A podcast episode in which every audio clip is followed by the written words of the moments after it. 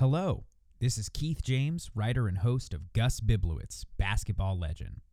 If you like this show, you will love my new book, Greg Maxwell's Inferno, coming out August 10th, 2021, through Humorist Books in paperback, ebook, and audiobook.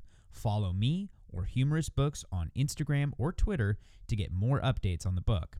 I'll also be putting up chapter one on this feed, so keep your eyes peeled, my little bad boys. And as always, like, subscribe, follow, and tell your friends.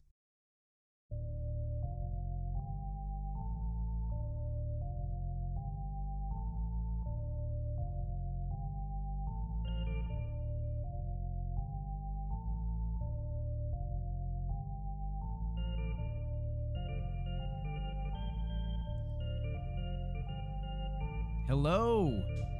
Uh, this is Keith James, narrator, author of Gus Biblowitz Basketball Legend. Um, this is episode three. Uh, when when Gus goes to meet his mother for Shabbat. Uh, if if you like Gus Biblowitz Basketball Legend, please like us, subscribe on iTunes or Apple Podcasts. Sorry still trying to figure out the lingo. Uh, and then we're also on Stitcher and and uh, and Spotify for all you Stitcher and Spotify heads. Um, or if you just want to go to the website, keithjameswrites.com, uh, that is a, another great place to hear this podcast. But uh, without further ado, episode three of Gus Biblowitz, basketball legend.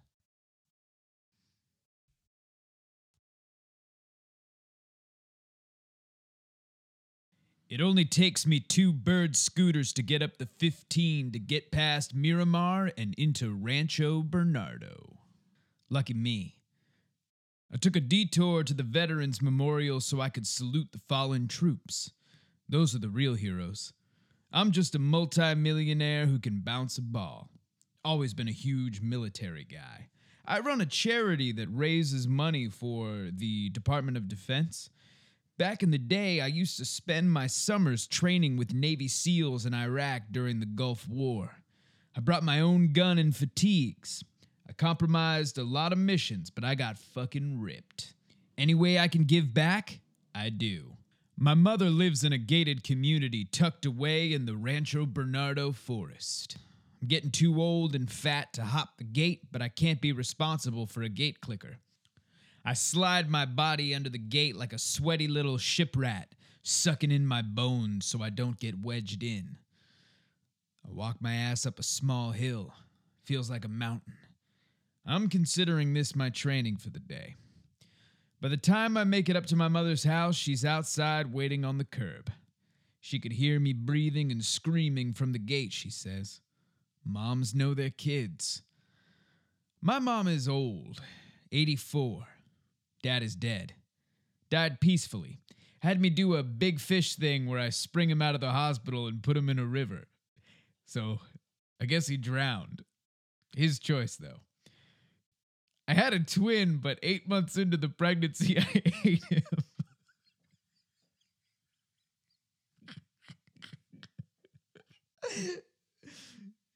In college, I was.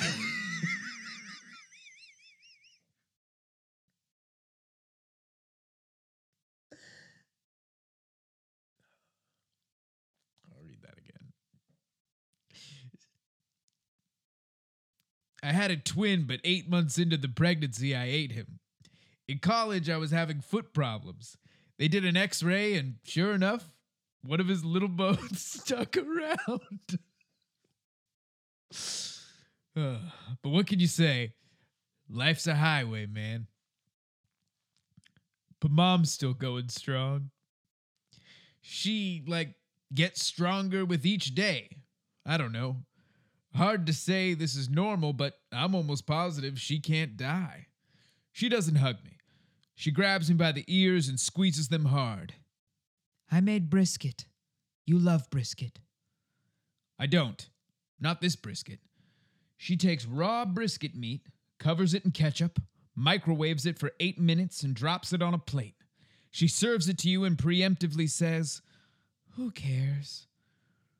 We can go to a nice Jewish diner and figure this shit out, but she says this is her secret recipe. We got kugel, challah bread. Most of them are pretty salvageable. We light candles. I fumble through the prayers, my mother corrects me, and I eat in silence. Twenty minutes goes by. I'm on my third plate of brisket. I hate it, but I have no control once food is put in front of me. I'm a fucking mess. Corey is coming home from Israel tomorrow. I eat. He'll need a ride from the airport. I keep eating. He'll also need a place to stay that's close to the stadium. I'm homeless, Ma. He's your son, Gus. My son. Gifted with a six-eight frame and uses it to go on birthright and fall in love with some Israeli soldier. Can't be satisfied with two weeks of dry humping, has to stay. Scholarship to UNC, gone. Joins the Israeli army. 36 confirmed kills as a sniper. Marries the girl. Have two kids, beautiful family. Life wasted. My fucking son. He can't come to my games. I gave all my tickets to Nick Cannon, so I have no more tickets for him. He isn't there to watch. He's playing. What the fuck is this fucking shit? I say the same thing to my mother. I also blow out the Shabbat candles. God is fucking dead today. He was drafted this year by the Sonics in the second round. They thought he was going to stay in the Army for a few more years, but now he wants to come home, be close to family. So he's going to play. Why do I not know anything about my own team? This one feels like a stab in the back. Mello is different, exciting even. Now I have to have a relationship with my son and his wife? I tell my mother, Look, I don't have time to fuck around with his wife and kids. I don't know. I can get them a tent or some newspapers to lay on the ground next to the stadium, but th- that's as much energy uh, as I can put towards this. I got a lot of things going on right now, Ma. My mother gets sad in her face. It's just the kids. Greta died in combat. Okay. One less thing on my list. I finish my meal. I wash me and my mother's plates. My mother and I set up the table for Mahjong. It's a tough game for two people, and I never really learned how to play. It's a game for people who refuse to be anything but difficult. My mother is constantly screaming at me that I'm not picking up the tiles right, that I'm putting down too many tiles, that I don't know the name of the pieces. She tells me to look at the sheet, and the sheet makes no goddamn sense. We do this for four hours because if you play for any shorter amount of time, you're a bad person. Also, she's all alone. I mean, she still fucks, but when you get this old, the people you fuck die. Keep thinking about my son. Why would he do this to me? I got a good thing going. I'm the alpha. I'm in my city. I'm single. Now I gotta share the spotlight with a younger, more cut version of myself, and I have to be a fucking grandfather? Are you kidding me? I couldn't even get pussy in the Gaslamp as a limp dick grandfather. I take a breath. He's a second rounder.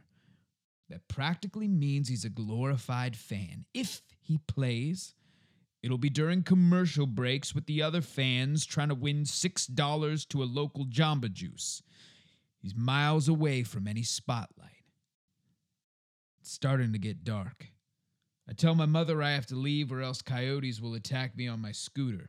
They get real bold when it's dark, but if you're looking for a daytime rematch, you are out of luck. Well, let's watch the first 10 minutes of the video and then you can go. Get the VCR out of the garage. Fine, fuck. I haul this big brick of metal shit and hook it up to the TV. I find the VHS tape. I plug it in. The video quality sucks. The 70s did not look like this. Everything was clear and looked like now. I don't get videotapes, but whatever. I'm there reading the Torah at my own bar mitzvah. My mother and father are proud. At this point, I was six nine and ashamed of it. I remember ducking down a lot to look normal. I wasn't like the kids these days, playing 10 basketball games a weekend and flying all over the country. I wasn't even playing basketball. I was at home jacking my dick to anything that looked like boobs. A long legged sexual deviant trying to understand his godlike body. My mother likes watching this. She likes seeing my dad, her friends, me even. I tell her I can keep the VCR out when I leave, but she says she'll just trip on it. Ten minutes on the dot, I shut it off and kiss my mother goodbye. I don't know if I would call it luck, but I'm getting some pretty nimble bird scooters on my trip back down the 15. I cut over to the 8 West to get to the sports arena. If I'm right, which I'm usually not, my game is still going on. With commercial breaks, we may still have a fourth quarter. I don't factor in the halftime performances because it's just the guy with the gun, and that normally goes pretty quickly. It's moments like these when I feel the sweat on my big mitts as I'm cranking the throttle on a bird scooter that tell me I still fucking love this game. I want that last quarter.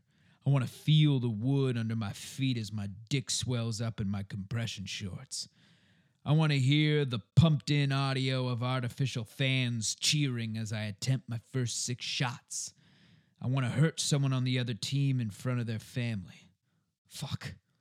This game is good. I get off the 8 and make it down Hancock Street to the sports arena. I shove past the protesters and barrel into the locker room. Throw on my jersey, number 56. I wanted to be number 55, but the city lost their fucking minds over the whole Junior Seau thing, so I wear 56 because I want to continue where he left off. When I say where he left off, people think I'm talking about his suicide, and I'm not. Unless that's good, then I am. I don't really get all this millennial PC culture, I want to kill myself shit. Anyways, I'm suited up. I make my way out onto the court. I feel the hot lights on my back when I come through the tunnel. Jesus. If everyone could come to work this way, we wouldn't have so many poor people. The sound guy pumps the artificial applause up. Very thankful for that. I hear one of my teammates say, Oh, man. But I don't react. Inside, wow, whew, that was fucking crushing. My coach, Rudy Poop, comes up to me. His name's not Rudy Poop, but I don't have time to learn his name. I call him Rudy Poop because he's tiny and smells like he shit his pants. He's always soaking wet and shaking and tripping over stuff. He calls timeouts and uses the 60 seconds to eat a hot dog sideways. Gus, you, can't keep doing this. I, I, I, I, I, make a lineup and I have strategies and a practice, and you, eh, eh, eh, you have to tell us where you go. It's, uh, it's unfair. You do this to us, Gus. I grab him by the tie and tell him I'll go on the internet and find a family member of his to kill if he doesn't get the fuck out of my face. But I'm like tickling him and shit while I'm saying all of this, so it's not that bad, okay? He sits down. I go over to the scorer's table and announce my presence. I wait for a free throw to get buzzed in. I yank someone out. Doesn't matter who. It's fucking go time. Harrison Barnes notices me. He smiles. Uh oh. Looks like the Titans are gonna have one last battle. The fucking thought of him and I being on the same playing field, let alone being Titans, fries my fucking brain. I want my heart to stop beating. I say nothing to Harrison. While the guy on his team is setting up for his second free throw, I look over at Markelle Fultz, who's staring longingly at the bench. I get Markelle's attention. You pass to no one but me, I mouth. I get it. People go to practice and learn plays, but this is easier. I didn't learn the plays. I don't need to know the plays. I'm Gus fucking Biblowitz. Give me the rock. He clanks his free throw off the back iron and I'm off. I don't give a fuck about boxing out. That's child shit. Any fuck with two legs and an ass can box out. I'm dragging my gout leg down the center of the court looking for an outlet pass. Some G League guy passes it to Markelle. I can tell Markelle wants to alley oop it to me, but I don't have the time or the self esteem to catch it on the fly and in the air. Just give me the ball, you broken fuck! I yell to him. He cries. My screams echo through the almost empty stadium. He bounces me the ball. I go in for a two handed dunk. Not a lot of lift, but I don't need it. I hang on the breakaway rim for a bit so I can leap off and it makes a cool, snapping sound. Makes it seem like you dunked it harder than you really did. The artificial crowd noise cheers. I head towards the stands under the rim to do my signature move, humping the air and screaming, I fucked David Stern in a motel bathroom. I hear a whistle. Okay, here we go. Technical foul, 56. The ref makes my number with his fingers. Some players shy away from text, but I feel like I can't break a sweat until I break a conduct rule. But I gotta make a show, so I run up to the ref and make some faces like, What? Why me? Shit like that. I get up in the ref's face and he jumps back. Jesus, Gus, you smell like shit, he says. It's my gout foot. What did I do? You said you fucked the commissioner of basketball and we told you to stop saying that. One, that's my catchphrase. Two, David Stern is not the commissioner of the NBA anymore. He is in jail, so that is not a problem. Also, I'm allowed to say that I fuck people on the court. What, are we not being sex positive in 2019? You're not allowed to say that you fuck people on the court. You know that you're not allowed to say that you fuck people on the court. He stops. Hey, your face is bleeding. It's not blood, it's ketchup and brisket juice. I had Shabbat with my mother. You need to get your life together, Gus. I feel a sting. I never get used to refs telling me I needed to get my life together. I feel my anger juices flow to my brain. Lucky for me, I know a little bit about this asshole. Oh, I need to get my life together because I spent a Friday night with my mother observing my religion? At least I can spend time with my mother because she didn't die on United 93. Gus, I told you to stop telling people that my mother died on United 93. She died of leukemia in 2001. Oh, so she didn't die a hero? Hm. Tough break. Bam! Second whistle. He points me to the locker room. I'm a goner. I agree with the players today. The refs are so fucking sensitive about the game. Just let the players play. Rudy Poop is following me like a lapdog, yelling at me and telling me I'm destroying the team and that he'll be homeless because he'll never be able to work again. I tell him that the showers at the Y are real great if it ever comes to him being homeless. I head back to the locker room. I make a quick detour to the visitors' locker room and rob everybody blind. It's kind of an unspoken rule about the NBA. If you get thrown out, you get dibs on everybody's shit in the visitors' locker room. But it's kind of like Halloween, take one only, please policy. And like the take one only policy, I fucking ignore it. I got three tote bags worth of jewelry and cash. The only thing I left was Harrison Barnes' wallet, which I pooped in the middle of and closed like a little shit sandwich. There you go, legend. That's it. Episode three in the can. Uh, tune in next week for episode four as we watch Gus Biblowitz uh, ascend, descend, ascend or descend. I don't know. He's pretty tall, so it'd probably be descend, descend into the nightlife the underground, the underbelly of that sweet, sweet San Diego. Uh, again, like us on Apple Podcasts, got it right this time.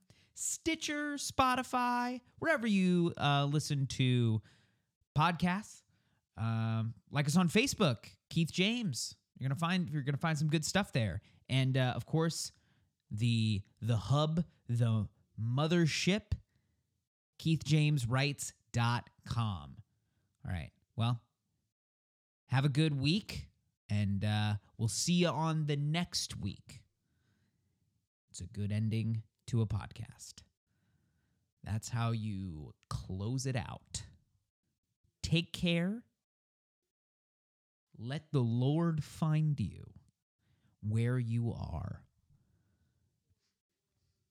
I've never said that before, but I feel good about it. Feel real good. All right. I'm done. Take care. Bye. Bye. Bye. Bye. Bye. Goodbye. This is the end. Goodbye.